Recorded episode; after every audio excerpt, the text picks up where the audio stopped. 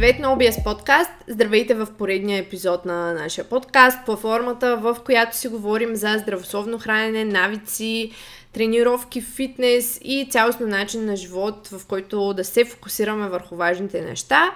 Аз съм Бети от OBS Fitness, както вече знаете, но днес не съм сама. Здравей, Кала! Привет от мен! Кала, не си се включвал пак скоро. Да, аз така периодично се появявам в подкаста и изчезвам. Като... За някакъв период време. Да, просто като един призрак изчезваш. Да, точно ние фантом. Прекрасно. Каква е причината днес да си тук и да участваш в подкаста или да искаш да участваш и да си се появил от нищото? Причината е, че ти ме помоли да поборираме на една тема, която е свързана с а, зоната на комфорт или по-скоро това твърдение, че а, човек за да прогресира, за да има някаква форма на напредък, трябва да излиза от зоната си на комфорт. Да, т.е. ето, уважаеми слушатели, виждате, аз ако не бях предприела а, така проактивност в нашите планове, калата кой знае кога ще ще да се появи в нашия подкаст. Нали Нямаше да се появи в подкаста, но ще да се появи в YouTube, след като му върнат а, камерата от а, сервиза. Да, между другото, качването ни малко беше за жалост спряно от един проблем с камерата, но за всички, които чакат нови видеа в YouTube, това е причината, поради която няма ново видео. Да, не е защото слакваме, а защото камерата е в сервис. Трябва да се оправи на нещо с а, жака за микрофона. Окей, okay, и без да се бавим повече, предлагам да започваме по темата, а именно твърдението трябва да излизаме извън зоната си на комфорт нон-стоп, за да имаме прогрес. Какво имаме предвид под прогрес? Прогрес под формата на себеразвитие, това да се развиваме като хора, това да придобиваме нови поведения, навици, неща, които искаме да постигнем в живота си. Доста често промяната е свързана наистина с някаква доза дискомфорт и това е така това със сигурност е така. Не може да се спори по този въпрос, защото за да промениш нещо в живота си или в себе си, ти трябва да направиш нещо различно. А всяко различно нещо обикновено е свързано с някаква доза дискомфорт. Стрес. Стрес, да. Истина ли е обаче, че трябва нон-стоп константно да гоним това усещане, че нищо не ни е познато, трябва да се излизаме извън зоната на комфорт, трябва да се предизвикваме с а, супер големи м- новости и предизвикателства или по-скоро е нещо на ръба. А, и за да можем да така елаборейтнем повече по темата, Нека да започнем с, разбира се, тренировките или храненето. Или, айде първо с тренировките, после ще изкоментираме и храненето. А накрая може да дадем и примери в насока себеразвитие или развитие на или промяна на личностни качества и умения. Но понеже това е фитнес подкаст, хайде нека да започнем с тренировките. Ти, Кала, кога си виждал най-голям напредък в а, тренировките си и би ли казал, че това нещо е същото, когато имаш в живота си много други фактори, които искаш да развиваш, освен тренировките? Така, окей, относно тренировките, ако изолираме просто тренировките и се абстрахираме от абсолютно всичко друго в живота, най-голям прогрес съм имал, когато тренировките са били, така да се каже, доста хардкор, т.е. били са среден до висок обем, нещо от сорта и среден до висок интензитет от гледна точка на стигане до отказ и от гледна точка на товарите, които се използват. Тоест, ако нали, трябва да съдим по трудност, все едно цялостно, mm-hmm. съвкупно обем, интензитет, частота, упражне, подбор на упражнения и така нататък. Нали, всичко това, ако трябва да го категоризираме като трудност, можем да му лепнем един етикет 9-9 и нещо от 10, т.е. супер близко до абсолютния ми капацитет на възстановяване, като под абсолютен капацитет на възстановяване имам в предвид общо количество стрес, което мога да поема. Тоест, mm-hmm. не говоря само за стреса от тренировки, а цялостно количество стрес от а, ежедневие, тренировки и така нататък. Обаче, ако цялостното количество стрес, което мога да поема е а, намалено. А, Разпределено между други. Да, единственият ми стрес не е само тренировките, а е примерно заучаването на някакво умение и неговото му практикуване и така нататък. Нека окажем други стресови фактори. Капацитета ми за възстановяване от тренировките намалява и реално това, което аз оценям като 9 и нещо от гледна точка на стрес от тренировките, най-вероятно няма да мога да се възстановявам от него и това, което ще бъде новото 9 и нещо, ще бъде, ако гледаме в изолация само тренировките, може би 7 mm-hmm. или 6 и нещо 7, но това ще бъде новото, да речем 9 и нещо, защото тия на 2-3 пункта, така да се каже, Да. ще бъдат заети от а, някакъв друг а, външен а, стресор. Психически и така нататък. Тоест, а, за да, може би, за да го преведем в контекста на темата, която обсъждаме днес, по принцип, под абсолютни стойности, най-големи резултати, така да се каже, ти лично си получавал, когато наистина си излизал извън зоната си на комфорт. Дали това би значило да стигаш до отказ, дали би значило да вдигаш а, доста тежки товари на редовна база, без да си взимаш някакви разтоварващи седмици Да. и цялостно упражненията, които подбираш са, да, да си кажем, така да се кажем, най-трудните и най-хардкор. така да се каже, най- най- най-оптималните под абсолютни стойности. Да, и които са най-извън комфорта. Да. Добре, а когато вече влязат, както спомена, други фактори, защото когато си говорим, нас не слушат хора като нас, хора, които работят, хора, които един, не е единственото им занимание тренировки, не е единственото им занимание нали, да си подготвят храната и да спят и да ядат и да тренират. Най-често това не са професионални атлети на такова високо ниво. Това е средностатистическия човек, който иска да си прогресира и да е здрав и як и да води някакъв начин на живот, в който да се предизвиква, но правейки и всички останали задължения и задачи от деня си. Да. В този контекст, в който в момента се намираме и ние, и слушателя, какво би казал ти относно това твърдение? Трябва ли този човек нон-стоп да търси да излиза извън зоната си на комфорт на абсолютен макс? Ами и да, и не. Трябва да има някак, някакво средно положение.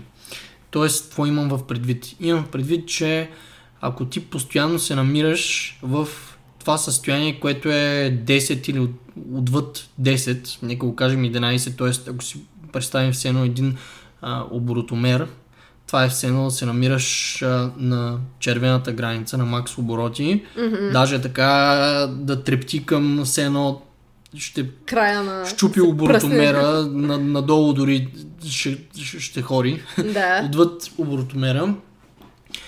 По този начин се рискува това човек да бърнаутне, т.е. а, да, да, да не може да се адаптира към цялостните стресори в живота, в това число е и тренировките. Това е, ако прекалено дълго време човек седи от гледна точка на прекалено голям интензитет, от гледна точка на зоната си на комфорт. Другият вариант пък е, ако човек не прави нищо, т.е. човек си просто си седи там и той се намира в, Той съществува. в хомеостаза, на английски в equilibrium. Точният физиологически термин е хомеостази. По принцип човек е организъм, който е доста гъвкав от гледна точка на адаптация. Има доста добри адаптационни резерви и механизми за адаптация, било то към психологически стрес, физически стрес, стрес и така нататък. Генерално погледнато, за да има някаква промяна, човек трябва да се стресира. В смисъл трябва да има някаква форма на стрес. Тоест, ако вземем пример за тренировките, ти трябва да изложиш тялото си на ново ниво на стрес, до което ти не си го излагал към този момент. То, Тоест, стрес, който е по-висок от гледна точка на магнитуда или от гледна точка на обем, спрямо стрес такъв, към който човек е бил изложен а, преди. И този нали, новия стрес трябва да бъде като магнитуда или обем по-висок от а, предишното ниво на стрес, за да може организма да излезе от хомеостазата, еквилибриума и а, да може да се адаптира. И по същия начин, когато търсим да се подобрим, да речем, говорим за професионално или кариерно развитие, ние трябва да се напънем.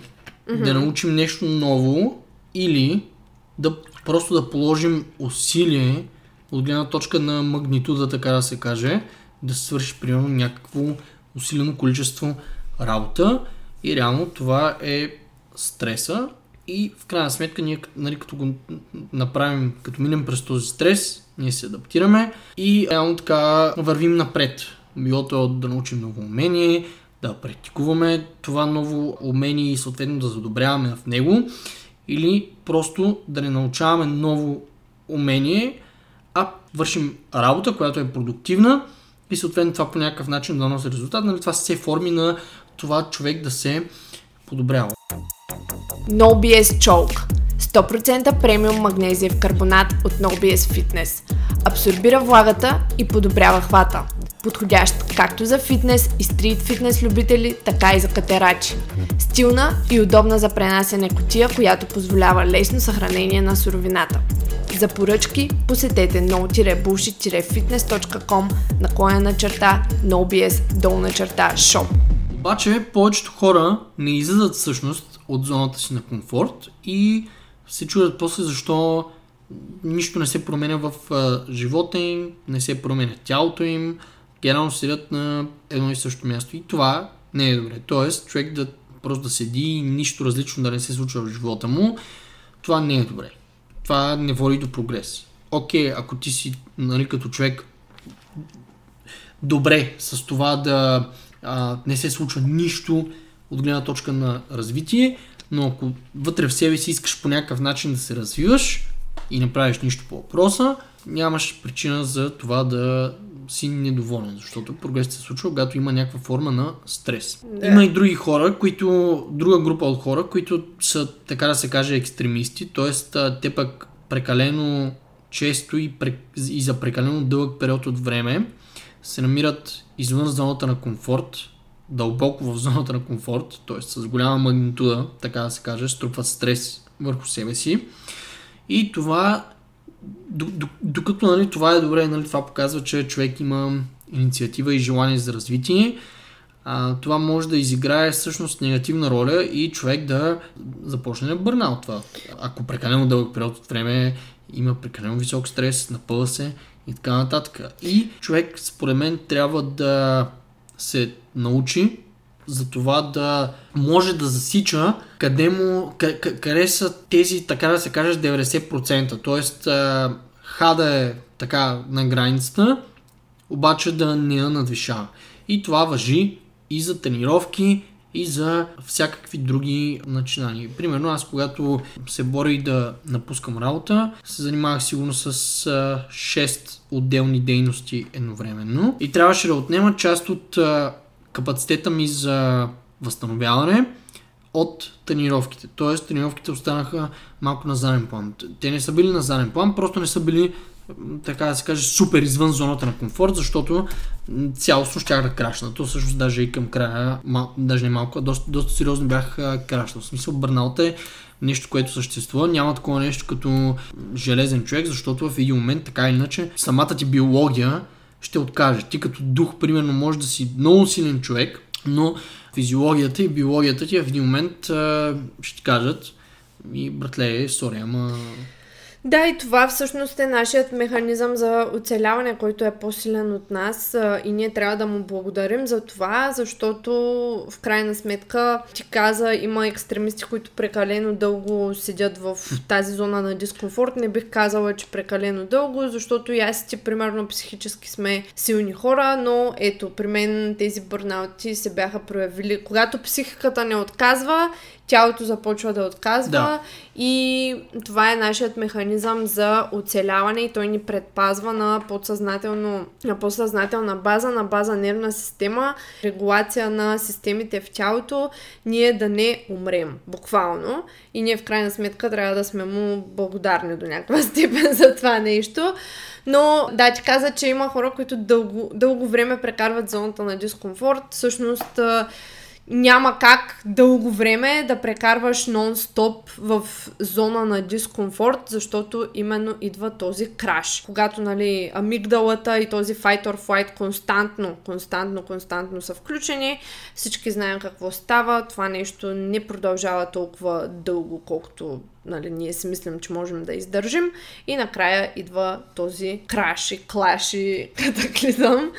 Приземяването. А, приземяването. Затова твърдението, че трябва да излизаме нон-стоп в, извън зоната си на комфорт, не е точно така, особено вече в днешно време на хиперстимулация, хиперинформация, хиперактивност на адреналната жлеза и цялостно превесът взима амигдалата, този, т.е. този център за константна заплаха върху тялото, отколкото този префронтал кортекс на мозъка, който отговаря за рационалните решения и това да сме осъзнати и да м- сме mindful за това какво се случва. Когато ние живеем в един такъв хиперстимулиран свят в днешно време, реално това да седим извън зоната си на комфорт нон-стоп – това също е толкова зле, колкото е да, не, да седим да съществуваме и да не правим нищо. Затова по-скоро твърдението, според мен и според нас, трябва да е, че ние трябва да седим точно на границата на зоната си на комфорт.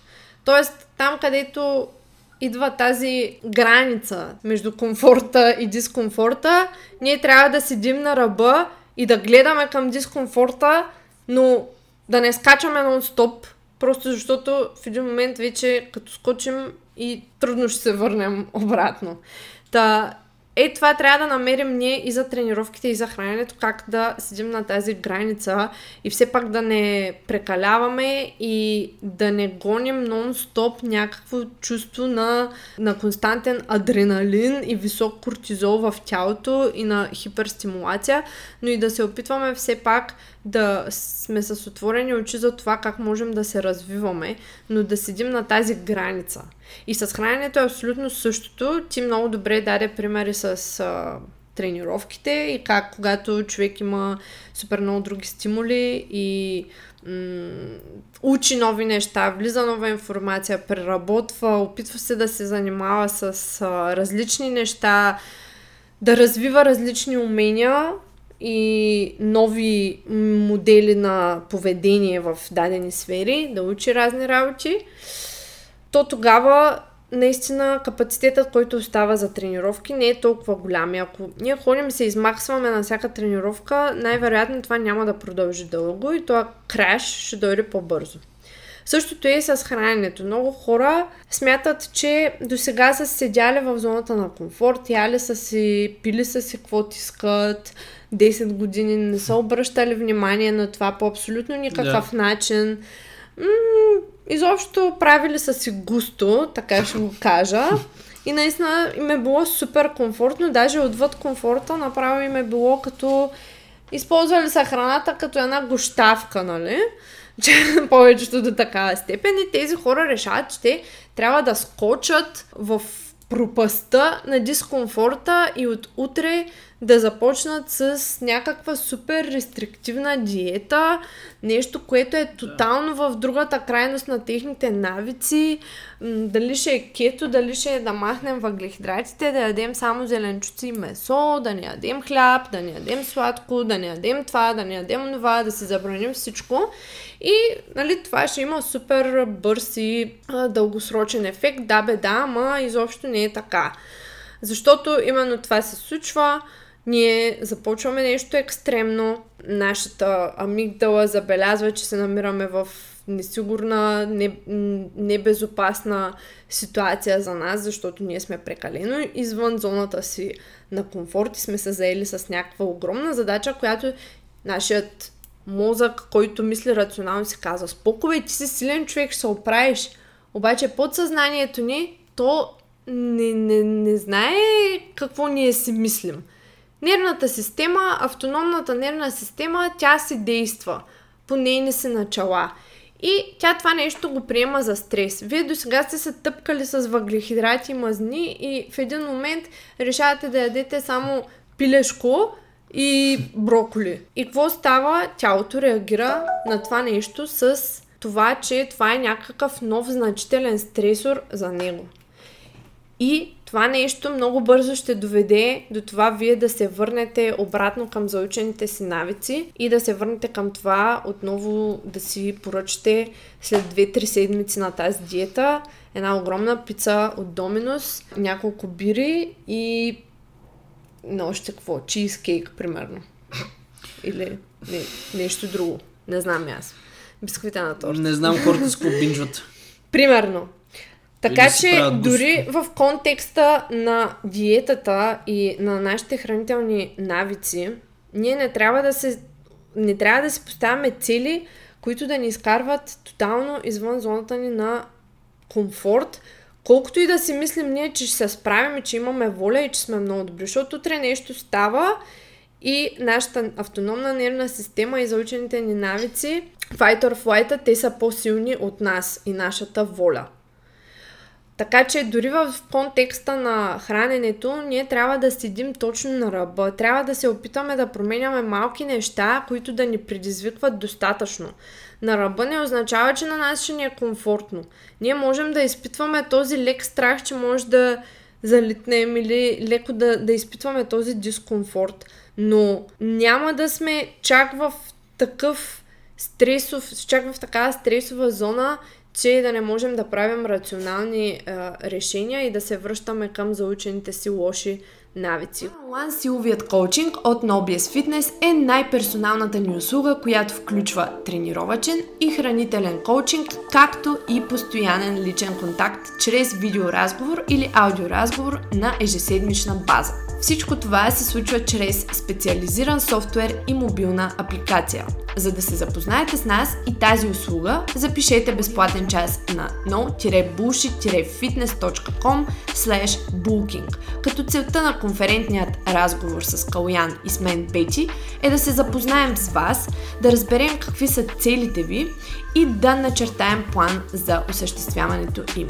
Също така ще ви обясним какъв точно е работният процес за one-on-one силовия коучинг. www.no-bullshit-fitness.com отдел услуги one-on-one силов коучинг.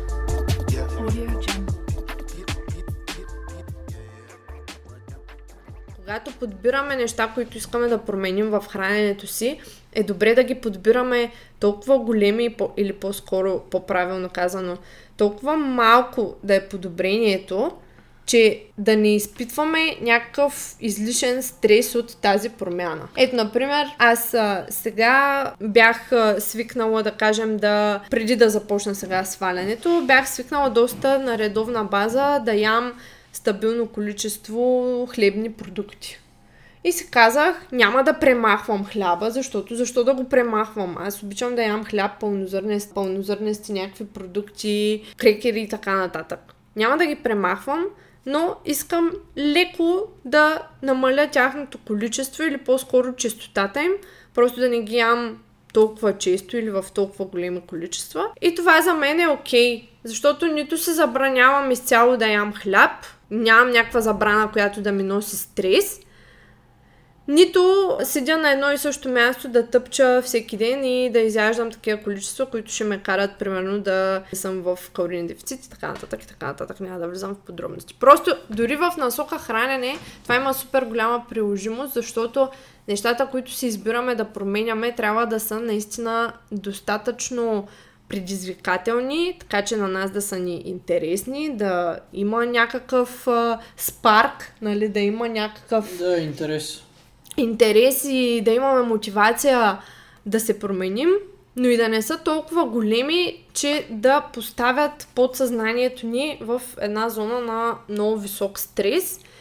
И ние, влизайки в този fight or flight, просто след някакво кратко време да се върнем към старите си навици. Същото и с себеразвитието и с това да развиваме себе си и уменията си. Като аз мога да дам пример с курса, който карах също, Precision Nutrition Level 2. Последната, предпоследната година там той беше, всъщност миналата година беше, миналата година април беше започнал. Когато ние на редовна база имахме срещи в Zoom, в които трябваше да представяме пред цялата група м, резултатите от дадено кейс стъди и примерно екипът избираше мен да говоря. Това за мен беше една доза предизвикателство, която хем е достатъчно, че да ме стимулира аз да мисля, да съм проактивна, да искам да имам резултат. Хем не беше толкова голяма, че да да ми се препотят ръцете, цялата да се изпотя, да не мога да кажа една думичка пред групата и да затворя лаптопа и просто да избягам някъде. И това нещо ме ме стимулираше аз да се подобрявам, да се подобрявам и да искам да уча още и още и още. Когато обаче, мога да дам същия пример и в Германия, ми се натрупваха няколко изпита, за които примерно трябва изключително много подготовка и те са един след друг и всичко ми е една бъркотевица от информация за три различни изпита на тотално различни теми на немски. Едното примерно в насока, примерно логистика, другото в съвсем друга насока маркетинг и организация и някакви такива неща. Третото примерно математика, нали, измислям сега. Ставаше една каша, аз влизах в тотален fight or flight, не, не можех да запомням нищо, не можех да се подобрявам, ами даже ставаше по-зле. В смисъл ставаше, представях се по-зле, отколкото знам, че мога. Наистина трябва да разграничим какво имаме предвид под това нон-стоп да се предизвикваме и да излизаме от зоната си на комфорт в този хиперстимулиран свят. И другата крайност, която е да седим на едно място, да тъпчем и по никакъв начин да не се предизвикваме. Просто трябва много добре да намерим тази правилна дозировка и там е работата, че когато става въпрос за тренировки, доста пъти човек сам не си оцелва тази дозировка. И затова е много хубаво, когато се работи с треньор, че наистина има едни обективни очи отстрани още, които могат да ти дадат някаква насока. Има ли си клиент, който примерно иска да натиска, да кажем, или пък не се натиска достатъчно, ти знаеш, че тази дозировка, която му е нужна на него е малко по-различна от това, което той смята. Ами има два типа клиенти, така да се каже. Единият тип а, клиенти са тези, които си мислят, че това, което правят в момента, понеже то дава резултат, обаче реално да речем визуално, то просто ще отнеме време, за да се натрупат нали, този прогрес с тежестите, смисъл, нали, този резултат, който го има в момента той реално за да се изяви и прояви визуално, трябва да мине време, той да се натрупа. Говорим за мускулна маса, ти като качиш примерно просто 5 кг на лежанката, няма инстантно, още от тренировка да видиш някакъв а, визуален прогрес в гърдите в раменете. Реално като се натрупа, смисъл като качиш 7,5, 10, 15, 20 кг и течението на времето, генерално като боравиш с по-големи товари, по този начин нали, ще има с натрупване с натрупването прогрес в физиката, нали, визуално. Това, че примерно тази тренировка се качи от 2,5 кг, или да. 5 кг лежанката, или си направя едно-две повторения повече, това не значи, че следващата тренировка ти ще видиш визуално разликата. Нали с хартия означава, нали, може да се каже с доста голяма вероятност, че ти след като се възстановиш и се адаптираш, ще си качил някакво минимално количество мускулна маса. Смисъл, това наистина може да се каже. И, mm-hmm. и смисъл ще има нали, а, нервна адаптация и така нататък. Но визуално да има някакъв резултат, който нали, ти ще можеш да кажеш, о, аз съм качил при в гърите нещо, където съм набъбнали, примерно. Mm-hmm. Няма да има. То ще има, но ще има примерно след време. няколко месеца, след да. а, време, след години и така нататък. И този тип хора, типично, ме молят, така да се каже, да добавяме, примерно, още упражнения за гърди, още упражнения, примерно, за ръце и така нататък. Или пък а, генерално да се вдигне по някакъв начин натоварването. Примерно, още серии клекове, още серии тяги и така нататък. Защото за, за, за тях, примерно, то, то се случват нещата, mm-hmm. обаче те имат примерно очаквания, че всяка тренировка трябва да се вдига с 5, 10 кг и така нататък, а, което не е така. Смисъл, това са просто нереалистични очаквания. И този тип хора много често искат по някакъв начин да се забърза все едно процеса. И то има как да стане това нещо, като се вдигне тренировъчен стрес, обаче аз в тия случаи предупреждавам и казвам, значи гледай сега, ти в момента нали, прогресираш добре, виж нали тук тази, тази, тази, от тази тренировка, от тази тренировка си качил еди колко си, еди какъв е прогреса. И ако искаш нали да си по-хардкор, може да стане, но а, те предупреждавам, че има възможност след няколко седмици такова натоварване да започнеш да се чувстваш по-изморен, да, да, да, да започнеш да имаш проблеми с а, възстановяването, съня и така нататък. И а, нали, правим го, но има и предвид, че това и това и това. И нали, той казва окей. И вдигаме нали, това нещо и след няколко седмици, о, човек нещо, а, имам а, мускулни трески повече, имам проблеми с съня, не мога да се наспивам и аз съм някакъв, казах ти, предупредихте. А, и нали, това е случая, в който човек примерно се натоварва на 8-9 от 10, обаче иска да кран къпне Да. а, с едно като да, да, усил- да, усилвателя. да, все едно, все едно да, да, да усили звука Да. на макс или отвъд макса. И това не може да се поддържа long term, а, дългосрочно. И ушите почват да пищат вече. Да. Това е все едно на iPhone слушалките а, да ги усилиш до край и, и смисъл, нали, ти като а, наближаваш а, макс волюма и се получаваше някакъв warning message, а Да. някакво такова съобщение а, с опасности. Това е някакво такова подобно.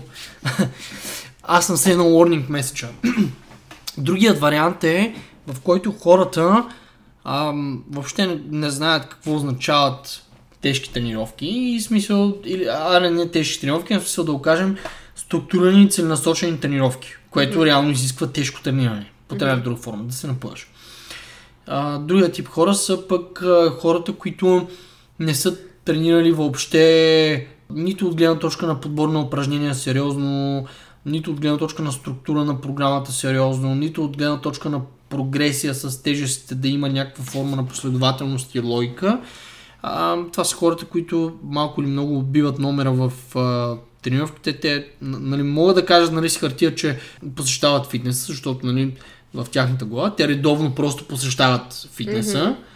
Но дали има някаква форма на постоянство от гледна точка на прогрес, някаква форма на систематичност от гледна точка на, на, на, на прогресия и от гледна точка на усилие, тези хора това нещо липсва при тях. Но, но, но нали, те посещават залата редовно и когато примерно започнат работа с нас и започнат да изпълняват някаква програма, която е структурирана, целенасочена, има някаква форма на усилие редовно, започва малко едно като мрънкани. Това са хората, които твърде дълго време са седяли в а, зоната на комфорт и изведнъж излизат а, от зоната на комфорт и просто тяхното възприятие за това какво са тренировките се променя. Малко психологически им е трудно да се адаптират към това какво означават а, тренировки. Това са пък хората, които си мислят, че нали, нормалните и структурирани тренировки са too much. А то реално не е така. Просто тяхната зона на комфорт е, Е, била Прекалено малка. е, е била прекалено ни, ниско и те сега нали, са излязли от тази зона на комфорт, обаче просто тяхното психическо възприятие за това какво значи нали, да се напъваш не е изградено и сега те първо започва да се изгражда и Да. се едно почват да молят по някакъв начин дали има как, почват да питат дали има как с по-малко натоварване на това, което правят в момента, да имат същия резултат, примерно. Преди да продължим с днешния епизод на NoBS подкаста, искаме да ви споделим за NoBS Trend. NoBS Trend е платформата, която ще ви прави по-силни и по-силни постоянно. Това е онлайн коучинг услуга от NoBS Fitness, подходяща за хора, които искат да покачат сила и мускулна маса или имат за цел да подобрят плавно своята телесна композиция. В платформата вие получавате подходяща за вас тренировъчна стратегия и програма, коучинг за техниката на упражненията, подробен хранителен наръчник, като всичко това се случва с помощта на софтуер за десктоп и мобилно приложение. А треньорският екип на NoBS Fitness ще бъде до вас по пътя на постигането на целите ви. За повече информация посетете no-bullshit-fitness.com наклонена черта NoBS долна черта Strength или кликнете линка в описанието. Нека продължим.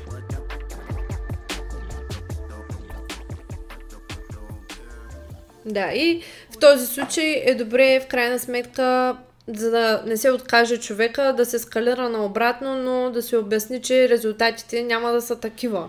И просто с течение на времето, за да довършим в крайна сметка цялата идея, какво искаме да кажем, е, че просто с течение на времето ние трябва да се опитваме нашата устойчивост да става по-висока и не безкрайно, но просто да знаем докъде наистина ни е границата и докъде можем да си увеличим зоната на комфорт. Например, аз преди когато трябваше да говоря пред хора, супер много се притеснявах, препотяваха ми се ръците, почваше да ми трепери гласа и така нататък. Сега, например, мога да дам даже пример с това, че започнах да ходя на хор и там даже ме накараха да изпея разни неща в началото и дори с самото пеене не съм се притеснявала и това е защото с години съм се градила някакви части от характера, които вече са ми увеличили зоната на комфорт за публична изява. Да кажем, като малка съм свирила на пиано пред публика, после в университета трябваше да представям да. някакви презентации на английски, на немски, да говоря нон-стоп на чужди езици. Това ти усещаш, че е някакъв лек дискомфорт, когато го правиш, но то те кара, нали, пак казвам, ако не те бърнаутне и ако не крашнеш, то те кара да си изграждаш устойчивостта. И твоята зона на комфорт лека по лека времето и с осъзнатост и с трениране става малко по-голяма.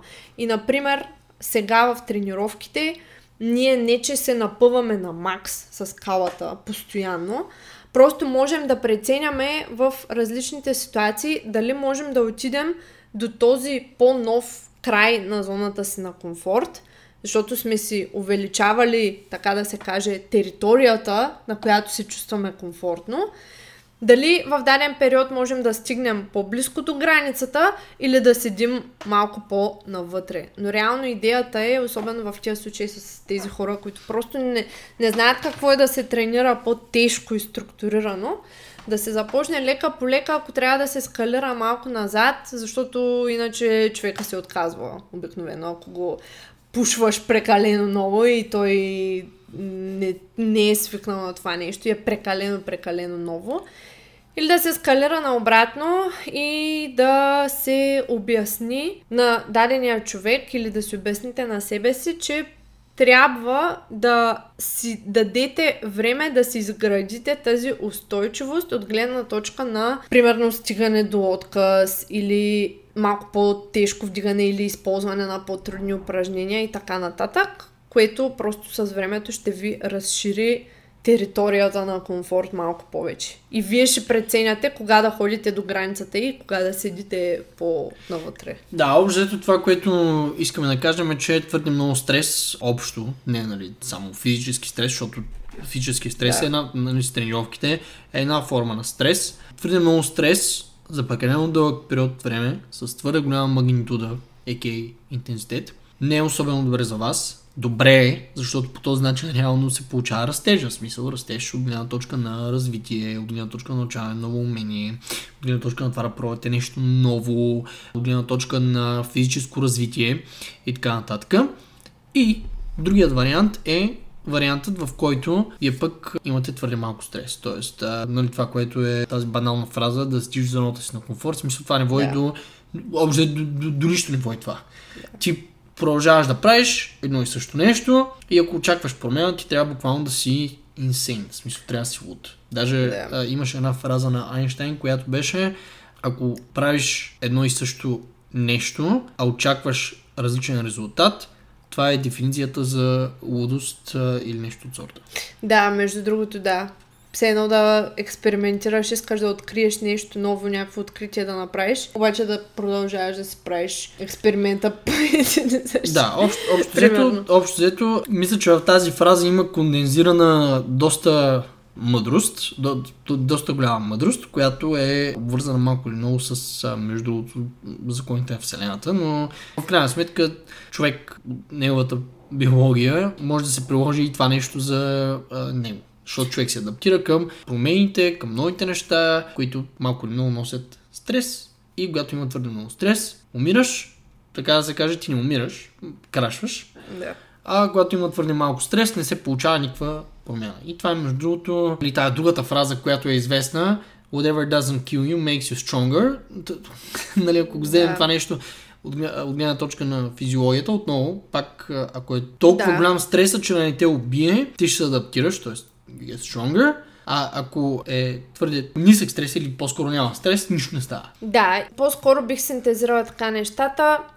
Отивайте до границата, разширявайте си територията на комфорт чрез повече устойчивост и намирайте моментите, в които да бутате тази граница навънка, но също от време на време няма лошо в това да си седим по-навътре в територията, най-малкото за да повтаряме и за да научим някакви неща, защото не става само с да пробваш нещо ново, трябва в крайна сметка и да го повтаряш и да го мастърнеш да. и то да ти стане комфортно.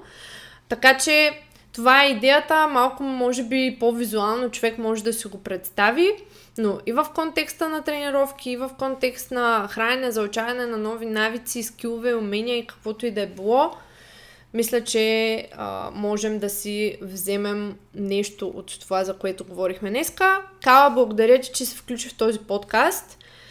Време е да направим и няколко подкани в края на този епизод. Първата от тях е да оставите ревю в Apple Podcasts.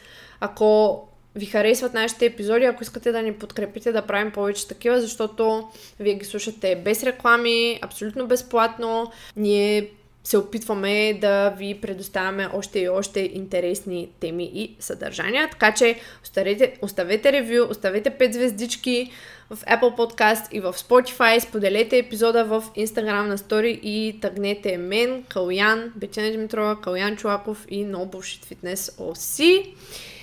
И разбира се, ако имате нужда от помощ, насока за това от колко количество стрес вие имате нужда, каква е вашата дозировка, можете да се обърнете към нас, разбира се. Нашите услуги са долу в описанието на OBS Trend за мъже, на OBS Woman за жени, които директно да си закупите от сайта. Nutritional Coaching за изграждане на нови хранителни навици, правилната дозировка, нови хранителни навици и разбира се, one-on-one коучинга ни. Всичко това може да намерите в сайта www.no-bullshit-fitness.com нещо друго. Ами не, това е. Това е от нас. Чуваме се в следващия епизод. Чао!